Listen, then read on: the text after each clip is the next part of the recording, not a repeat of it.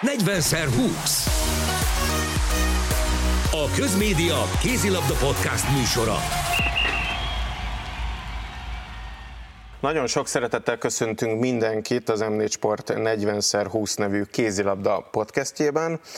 Jó magam, Tóth Bálint vagyok, Rodics Dániel, valamint Varga Ákossal fogunk beszélgetni. Már-már egy picit rákanyarodva majd a férfi bajnoki döntőre is, ami ugyan még jövő hétvégén lesz és esedékes, de a Veszprém utózöngeit, illetve a szegedi igazolásokat is egy picit megpróbáljuk átbeszélni. Na de első körben viszont hadd köszöntsek egy vendéget is itt körünkben az éteren keresztül, és foglalkozunk egy kicsit a héten lezáruló női bajnoksággal is, és annak is egy kicsit egy olyan szeletével, ami hát azt gondolom, hogy maximum hírek címében szokott megjelenni, hogy kiesik egyik, kiesik másik csapat, visszavonul valaki. Na de Csiszár Szekeres Klára, hogy van ezzel most, hogy még nem zárult le hivatalosan a női bajnokság, de az már tudva levő, hogy Klári a csapatod azért visszacsúszik a másodosztályba. Téged meg sajnos, hogyha minden hír igaz, akkor nem látunk már kézilabdázni. Hogy is van ez? Először is köszöntök mindenkit, sziasztok!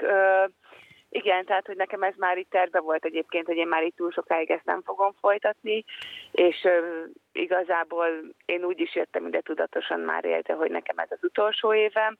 Uh, nyilván ez úgy van, hogy soha nem mond, hogy soha, tehát hogy én nem mondom azt, hogy kizárólag, hogy a pályán látnak, de per pillanat én már úgy érzem, hogy ez elég, és, uh, és hát innen fogok igen elbúcsúzni. Tehát amikor a Fraditól érdre igazoltál, akkor ez már benned megfogalmazódott, hogy ez az utolsó szezon, és nincs köze ahhoz, hogy például azért kiesett. Tehát máshogy kérdezve, hogyha bent maradt volna azért, akkor, akkor is visszavonulsz? Nem, ennek nincsen köze hozzá. Én igazából, amikor a Freditől elbúcsúztam, én ott tudtam, hogy ott van egy olyan határ, amit már nem fogok újra meglépni, tehát hogy oda már nem fogok tudni visszakerülni, és igazából erre is volt időm felkészülni. Tehát engem lelkileg ez a váltás nem annyira érint ö, meg. Nyilván visszavonok, meg nem lesz meg sem, de én ezzel úgy vagyok, hogyha fél év múlva azt érzem, hogy hiányozni fog a mozgás, és erre van szükségem, akkor azért egy kisebb csapatba bármikor beállhatok. Úgyhogy ez nálam egy teljesen tudatos döntés volt annak idején, mikor idejöttem történt egy fontos, lényeges változás a te pályafutásod során, hiszen Békés Csabán még támadásban is pályán voltál rendszeresen, olyannyira, hogyha jól tudom, akkor gólkirály is voltál, aztán egyszer csak védekező specialistát faragtak belőled. Hogy emlékszel vissza erre az időszakra? Ez mikor történt pontosan? Hát most én azt mondom, hogy talán az érdi éveim alatt, amikor Békésebára ide kerültem, akkor fordult ez így meg de kicsit ilyen észrevétlenül történt ez az egész, mert megmondom őszintén, hogy szerepet kaptam a válogatottban, be is tudtam épülni, mint védekező játékos, és meghatározó lettem utána a Fradiban is ezzel a teljesítményemmel, és valahogy így vitt magával az örvény, hogy akkor erre koncentráljak. Lehet, hogy az én személyiségem is olyan volt, hogy, hogy hagytam, hogy így erre sodródjak, de de valahogy mondom, ez, ez így alakult is egy kicsit magától. Tehát nyilván szerettek én is gólt lőni, meg, meg jó lett volna, de, de valahol ebben meg olyan sikerem volt, amit meg azt gondolom, hogy hogy biztos, hogy, hogy ennek is köszönhető, hogy erre nagyon oda tudtam fókuszálni, nem osztott meg a figyelmem. Hogy lehet észrevétlenül támadásból védővé válni, vagy támadóból védővé válni, azt mesélt már el? Hát erre értettem, hogy igazából volt, hogy kicsit játszottam már, utána meg nem játszottam, de a, tehát, hogy engem mindig a csapatnak az érdeke vitt előre. És, és én tudtam jól, hogy az, akivel játszok, és amilyen gólokat ő lő, az nagyon fontos a csapatnak. De nyilván volt olyan, aki meg nem tudta megoldani ezt védekezésben, amit én, és erre koncentráltam, hogy akkor én azzal veszem ki a részemet. És és aztán végül is tényleg így, így lettem definiálva, mint védekező specialista. Ezt így tudnám legjobban megfogalmazni. A Fraditól egy nagyszerű magyar kupa sikerrel búcsúztál, most viszont azértől egy ilyen szomorú, keserű kieséssel búcsúzol. Ez mennyire fájdalmas számodra? Hát nyilván nem örülök neki, és és azt gondolom, hogy ez így nem csak nekem, hanem így az egész érdi közösségnek egy elég fájó pont. Egyrészt azért is, mert itt télen ugye elég magas szinten volt a kézilabda, és azért ezt mindenkinek szerintem nehéz feldolgozni, hogy így visszacsúszott másodosztályba. Tehát nyilván nem volt egy könnyű év, nehéz ezt elfogadni, de én megmondom őszintén, hogy én most nem fogok a kardomba dőlni. Tehát, hogy nyilván nagyon sok minden történt itt, és ezek már évek óta húzódtak, tehát ez nem egy évnek a leforgása alatt történt. És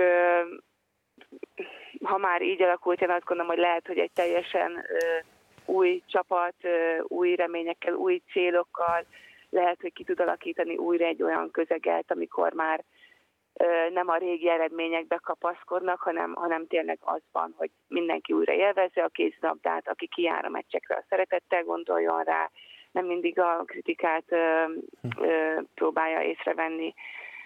Úgyhogy én bízom benne, hogy, hogy a jövő évben talán ez egy kicsit másabb lesz. Viszont amit a Dani is említett, hogy ugye a Fradiból, amikor visszaigazoltál most érdre, pontosabban egy évvel ezelőtt, akkor te ezzel ugye tisztában voltál, hogy ez az érd, ez már egy másfajta érd, mint amiben annó Szabó Edina vezetésével neked is részed volt, amikor bajnoki érmeket nyertetek még mm, kb. tíz évvel ezelőtt, tehát hogy, hogy te tudtad, hogy, hogy milyen csapat ez és hogy mik a célok, de igazából évközben hogyan alakultak át a célok, vagy, vagy már tényleg lehetett azt tudni az a szezon elején is, hogy itt a kiesés elől való menekülés lesz a fő cél? Igazából, ahogy te is mondod, tényleg tisztában voltam ezzel, hogy, hogy itt mi várható, és mivel békésebben volt már olyan évem, hogy feljutásért küzdöttünk, illetve a bentmaradásért, ezért azt is tudtam, hogy ez, ez mivel jár, és nyilván benne volt már az elején a pakliban ez, hogy, hogy akár nem sikerülhet, de azért én mindig próbálom a dolgoknak a jó oldalát nézni, és nagyon pozitívan hozzáállni, és most is per pillanat azt gondolom, hogy nem vagyunk annyival gyengébb csapat, mint az előttünk lévő másik két csapat, tehát hogy, hogy azért ez nem volt úgy egyértelmű, hogy, hogy nekünk már a szezon elején eldönt volna a helyzetünk, sajnos a mérkőzések úgy alakultak, és, és itt a végén már nem is sok esélyünk maradt a bennmaradásra. Sok sebből vérzett ez a csapat, vagy vérzik ez a csapat, én azt gondolom, és ezért is mondom azt, hogy amikor idejöttem, én, én tudtam, hogy, hogy ez milyen helyzet, és így utólag tényleg azt mondom, hogy, hogy bízom benne, hogy, hogy ezeket a régi eredményeket az emberek el tudják engedni, és újult erővel új célokkal fel tudják újraépíteni ezt. És szerinted azokat az eredményeket könnyű lesz elengedni, hiszen adott egy közösség, ami ahhoz volt hozzászokva, hogy bajnoki érmek, néha magyar kupa döntő, egyszer még egy BL selejtező is összejött, olyan világsztárok játszanak itt, akik vagy már korábban világbajnokok voltak, vagy érdi pályafutások után lettek mondjuk olimpiai bajnokok, és akkor hirtelen van egy, húznak egy vonalat, és utána pedig most már ugye majd egy MB2-es, bocsánat, MB1B-s mérkőzésre kell majd menniük. Ezt, ezt szerintem nagyon nehéz elengedni, és igazából egész évben én ezt éreztem, hogy hogy kívülről ugyanazt a szintet szeretnék elvárni, de mondom, hogy ez nem egy év alatt történt, hogy, hogy idáig jutott. Szurkolókra gondolsz? Akár a szurkolókra is, tehát, hogy én azt mondom, hogy nagyon sokszor tényleg elégedetlenek voltak, és tényleg volt is okuk rá sok esetben, de sok esetben viszont én azt gondolom, hogy azért a realitás talaján kell maradni. És uh, én sok mindent abból érzek, hogy tényleg még nagyon, nagyon a, a régi időkhöz uh, kötötték az, a, az érzelmeket, meg mindent. Tehát, hogy uh, ebből szerintem nagyon nehéz engedni, mert nyilván volt egy nagyon jó dolog, most nincs egy annyira jó dolog, amihez nehéz hozzászokni, de, de hogy az ember nem lép tovább rajta, akkor az újat is nehéz lesz elérni. Te maximálisan elégedett vagy a pályafutásoddal, vagy marad benned apróbb-nagyobb hiányérzet? Gondolok például a Tokiói olimpiára, amikor ugye kimaradtál végül a keretből. Igen, ez így mindig egy érdekes kérdés. Talán azt mondom, hogy az így hiányzott a pályafutásomból. Nem, nem is olyan könnyű erről beszélni, mert hogy én is igyekszem ott is reálisan nézni a dolgokat. Nekem is azért volt ott olyan hullámvölgyem, hogy egy gyerek megszületett közbe, akkor mikor rendezik az olimpiát, tehát hogy sérülésem is volt az alatt az idő alatt, amikor pont ott előtte voltunk a selejtezőnél de nyilván szerettem volna én is olimpiára menni.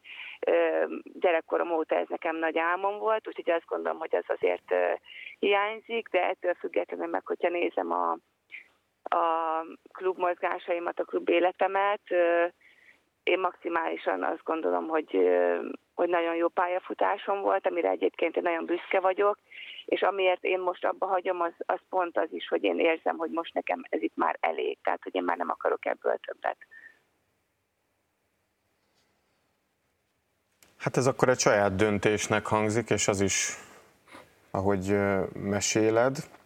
Hát nem tudom, mit kívánjunk ezután. Most már ugye ilyenkor mindig szoktunk ilyen sérülésmentes szezont, meg hasonlókat kívánni, most már azt nem tudunk. Mit kívánjunk neked, Klári? Hát csak nem sok sikert a civil életben, mert én nagyon nyilván. vágyom arra, hogy tényleg ott is ö, ö, új dolgokat tanuljak, új dolgokat Lehet tudni, hogy milyen irányba indulsz el? Igen, most egyenlőre úgy néz ki, hogy fogok maradni az Érdi klubnál, és itt fogok segíteni a gazdasági munkákban, és aztán még sok, sok tervem van, iskolát is csinálok, tehát hogy vannak terveim. Hát akkor megdőlt az első mondatom, mert fogunk még látni kézilabda pálya, meg kézilabda csarnokban. Szóval az biztos, hogy igen, ennek örülök. a közegben.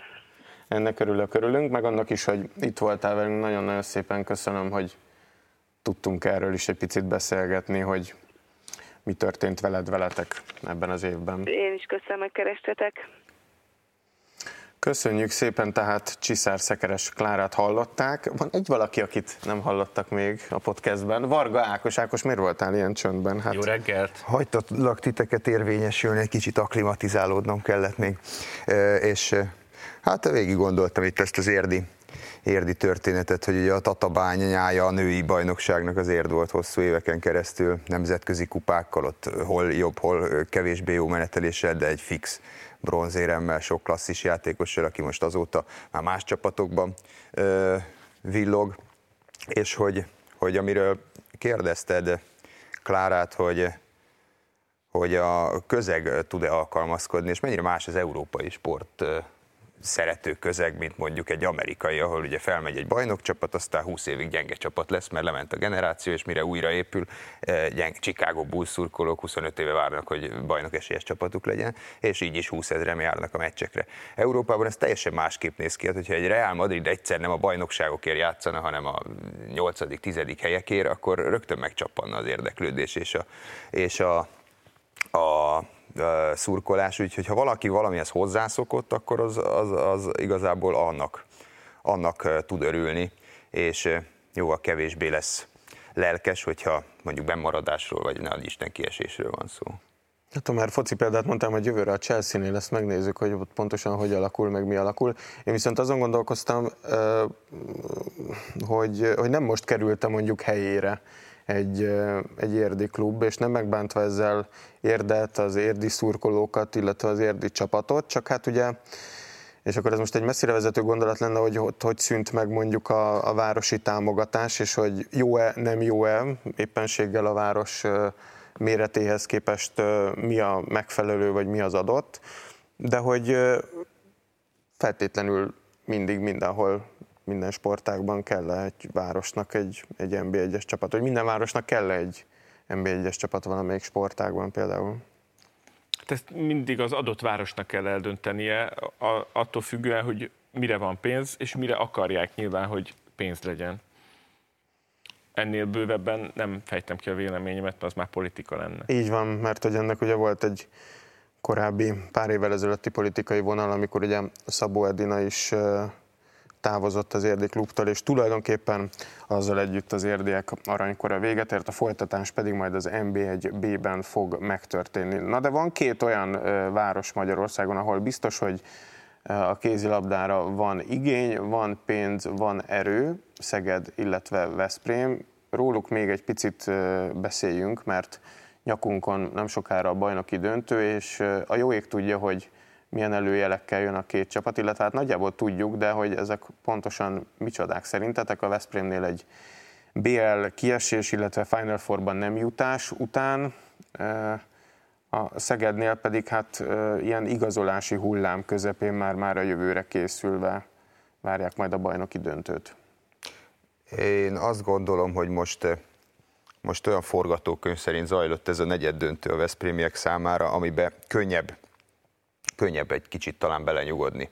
Tehát itt azt gondolod? Én, én azt gondolom, hogy egy nagyobb pofonba, egy jobb ellenfélbe, amely egyértelműen legyőzött, könnyebb belenyugodni, mint mondjuk, ha nüanszokon múlott volna és talán ezért az előző évekhez képest itt most egy DAC, egy DAFKE azért is dolgozik bennük, hogy na majd most megmutatják, hogy annyira azért nem mentek le, mint amennyire mondjuk a 8 gólos kielcei vezetés a második mérkőzésen ezt mutatta és, és, és talán egy kicsit más forgatókönyv szerint zajlik majd a döntő, mint az előző években, ahol ugye ugyanez volt a képlet, hogy a Szeged nem tudom, márciusban kiszállt a BL-ből, volt két hónapja csak a, B, a bajnoki döntőre kihegyezni magát, addig regenerálódni. Csúcsra ért a Veszprém, meg addig széthajtotta magát a. Final Four kedvéért, ami vagy sikerült, vagy nem, most speciál pont nem, és, és aztán a döntőbe megfordult a kocka. Én, én azt, azt, azt várom, hogy most, most talán nem fog fordulni a kocka. Az egész szezonhoz mérte, ugye azért a szezon legtöbb mérkőzésén a Veszprém felülmúlta a Szegedet, az utolsó pont nem a bajnokságban. Nekem azért érdekes, amit mondasz, mert hogy én a Veszprémnél nyilván így kívülről, de azt érzem, hogy ez most azért egy, egy nagyobb pofon volt ez a, ez a kielcei vereség. Még nagyobb pofon. Annak ellenére is, hogy csak, csak hogy ezt könnyebb feldolgozni, mint ha mondjuk csak nem 31-27-re kaptak volna, hanem 31-30-ra. Tehát, Szerintem hogy, igen mert az az elején például az a 13 perces akciógól nélküli időszak, hát szerintem az egy, egy BL negyed döntő visszavágón az azért maradandó emlék is lehet. Azt ne felejtsd, hogy úgy lett 31-27, hogy az utolsó négy gólt, Én nem amik felejtem. már teljesen mindegy volt, a Veszprém dobta. Igen. És amikor az első Szeged-Veszprém meccsen, a BL 8 döntő első meccsén ültünk a sajtótribünön, és azt az elképesztő első félidőt produkálta a Veszprém, akkor mindannyian teljesen értetlenül néztünk egymásra, hogy ez micsoda teljesítmény, és azóta nekem valahogy úgy tűnik, hogy akkor volt csúcsformában a Veszprém, az tényleg egy elképesztő meccs volt részükről, mert ugye utána egyre kisebb különbséggel nyertek a Szeged ellen, majd a negyedik meccsen, a bajnoki meccsen ki is kaptak, és aztán a, ez, ez, ez a tendencia ez folytatódott a Kielce, hm. Kielcével szemben is a, a BL negyed döntőben. Nagy talány, hogy hogy mi lesz a bajnoki döntőben. Hogyha most nagy pénzbe kellene fogadnom, én nem, nem feltétlenül a Veszprémre tennék. Már mint melyik mérkőzésen? Mert most ugye kettő győzelemig megy majd, és ebből lehet három meccs is összességében. A kedvezményezett a pálya előny az a Szegednél van, de... Szegeden kezd magyarul a döntő. Igen, de ott kezd. De az elmúlt években ugye minden alkalommal az a csapat nyert, amelyik pálya hátrányban volt. Az lett a bajnok. Ha ebből indulunk ki, akkor lehet, hogy a Veszprém lesz, lesz a bajnok. Ha abból, hogy ki milyen formában van, akkor fogalmam sincs. Hiszen a Szegednek ugye a Veszprém elleni... Kupa és bajnoki óta nem volt Igen, nem volt mérvadó, mértékadó ez, ez csak általában hosszú felkészülésre igen, szépen felhasználni, igen. rendbe rakják magukat, minden. Mondjuk szerintem, ahogy ott az állapotok ebben az egész szezonban vannak, ez elsősorban ilyen taktikai, jellegű lehet. Szerintem Pastor olyan értelem, ilyen, ilyen érzelmi értelemben már elvesztette valahogy ezt a, ezt a csapatot, tehát ő nem fogja mondjuk fanatizálni már szerintem ezeket a játékosokat, ők vagy magukat fanatizálják, vagy a közönség fanatizálja őket, de a kispadról ez, ez a fajta dusebájeves fanatizmus nem fog, nem fog rájuk már hatni, vagy jönni. Taktikai értelemben viszont jöhetnek olyan pastorféle megoldások, amik, amik beválhatnak, mint ahogy az előző években is ezek szépen felépültek márciustól júniusig, és akkor megnyerték a bajnokságot úgy, hogy mindenki úgy gondolta, hogy nem ők az esélyesek. Tehát Pastornak más miatt fontosabb a bajnoki döntő, mint a saját csapatának? Most érzek, érzek én is ebben ilyen két ilyen síkot, ami megy a történet, hogy egy leköszönő edző, ú, de még utoljára megmutatni egy Veszprém legyőzésével. Megjósolhatatlan, hogy ez a szituáció, hm. ez mit hoz ki a játékosokból. De én azt gondolom, hogy talán jó dolgokat, pozitív dolgokat, hiszen ugye vannak nagyon fontos játékosok, akik távoznak, Rosta, Alilovics, stb. Van egy tíz év után úgy távozó vezetőedző, hogy azért az elmúlt években sikereket ért el. Tehát, hogy összességében milyen az ő megítélése, ennek a tíz évnek a megítélése, az egy dolog, de a közelmúltban, az elmúlt szezonokban azért sikereket ért el, hiszen bajnokságokat nyertek. Nagyon érdekes párhuzam jutott most eszembe az érdel kapcsolatban, meg amit uh, Szekeres Klára mondott, hogy, hogy a közeg mennyire él még a régi eredmények bűvöletében, és hogy mennyire nehéz mondjuk elfogadni, hogy nem ugyanazokért a célokért megy egy csapat, mint korábban, hogy most a jövőre, következő szezonra most a, gondolsz? Most a következő szegedi szezonra gondolok már, és nyilván nem előre leírva, de hát akiket Dani is említett, hogy például távozik ugye Alilovics, Rosta, Tönészen, Blonc, Radivojevics, őket ugye megszoktuk. Ezek a játékosok Szegedre szállították a sikert is, bajnoki cím formájában például, de szállították. És akkor a héten bejelentett, meg hát a podcastünk előtt bejelentett nevek a helyükre, Szilágyi Benjamin, Neka, Marin Jelinic, Nekcse, Emil Kéri, Imsgard, Elverum, mondjuk ő azért már jó ideje tudott volt, Nagy Martin visszatér a Gummersbachtól, Carlos Morina, a motor beállója, illetve talán a legnagyobb név ugye Gleb Kalarás a Melsunkentől, aki korábbi BL győztes, és például jobb átlövőben Tönészen helyére egy Simon Gialakiewicz nevű lengyel játékos, Kicsoda? aki a svéd bajnokság alapszakaszának utolsó helyé zárt Redbert Klitzből érkezik. Nyilván ez már a svéd vonalnak egy kicsit az előszele. De utolsókból lesznek az elsők. Nyilván, csak hogy nem, tehát ilyen nem, nem is tudom milyen skála szerint azért jelen pillanatban nem ugyanott lévő játékosok, mint akik elmennek Szegedről, és ilyen szempontból ennek a bajnoki döntőnek ez is a tétje, én azt gondolom, hogy, hogy milyen, nem azt mondom, hogy hagyatékot, de de mit hagynak maguk után, hogy honnan kell ezeknek a játékosoknak, illetve ezekkel a játékosokkal, Kárpáti Krisztiánéknak újra kezdeniük?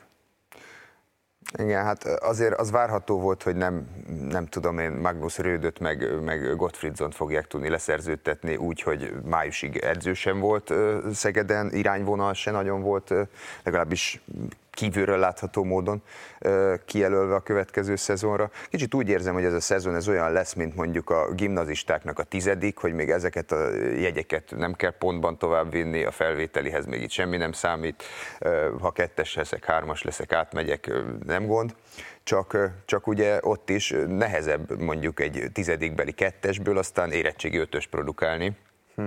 és, és szerintem 24-től az új irányvonal, a svéd vonallal, Cselmannal, Appelgrénnel, és valószínűleg azokkal a játékosokkal, akik őt A kérnek, B szeretnének, azokkal már újra komolyabb, komolyabb felfutási ívet kellene produkáljon ez a, ez a csapat.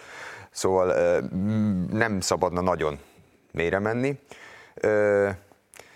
Ugyanakkor meg, ha arra gondolsz, hogy nem tudom, amikor Frimelt bejelentették, Garcia Diát bejelentették, tőlük talán azt gondolom többet kapott a csapat, mint amennyire számított. Jobban muzsikáltak, jobban teljesítettek, még magas szinten is. Lehet, hogy egy-kettő ezek közül az új számunkra kevésbé ismert játékosok közül is beválik majd, és adott esetben lehet rá majd, majd építeni akkor is, amikor már, már újra felfutó pályán lesz a Szeged. Azon gondolkoztam, hogy parancsoljon. Hogyha Szegeden ugyanilyen türelem, türelemmel viseltetnek a csapat, illetve a vezetőedző iránt, legfőképpen a vezetőség, tehát hogyha a következő edző is tíz évig marad? Kvázi eredménykényszer nélkül, vagy csekély eredménykényszerrel maradhat 5-8-10 évet, akkor ez az egy átmeneti év, ez, ez nem nagyon fog számítani, tehát erre pár szezon múlva már senki nem fog emlékezni, akkor se, hogyha nem jól sikerül. Már pedig van rá szansz, hogy ilyen játékos kerettel nem fog olyan jól sikerülni. Ez egyik. A másik meg az, hogy azoknak a játékosoknak, akiket most erre az átmeneti szezonra idehoznak, és talán most úgy tűnik előjáróban, hogy nem azt a szintet képviselik, mint a jelenlegi kerettagjai. Egy kiváló lehetőség, sőt, talán egy vissz, soha vissza nem térő alkalom, hogy bekerülnek egy bajnokok ligája csoportkörös magyar bajnoki címre pályázó csapatba, és bizonyítsák azt, hogy, hogy idevalók, hogy megvan a képességük, tehetségük, és hogyha ez sikerül, akkor a következő időszakban, amikor már jön a svéd edző, akkor is szerződést kaphatnak. Tehát akinek van képessége, meg tehetsége, meg lehetősége, az szerintem bolond lenne, hogyha ezzel nem próbálna megélni. Jó, hát akkor ezt a legutóbbi kérdéskört majd jövőre fogjuk folytatni, amit viszont majd már a jövő héten közvetlenül a bajnoki döntő döntők előtt az a Szeged, illetve a Veszprém mérkőzésének újbóli felvezetése. Köszönöm szépen, hogy itt voltatok, itt voltunk, itt volt a stáb is, és a hallgatóknak is köszönjük szépen a figyelmet. A 40x20 podcasttal következő csütörtökön folytatjuk. 40x20 A Közmédia Kézilabda Podcast műsora.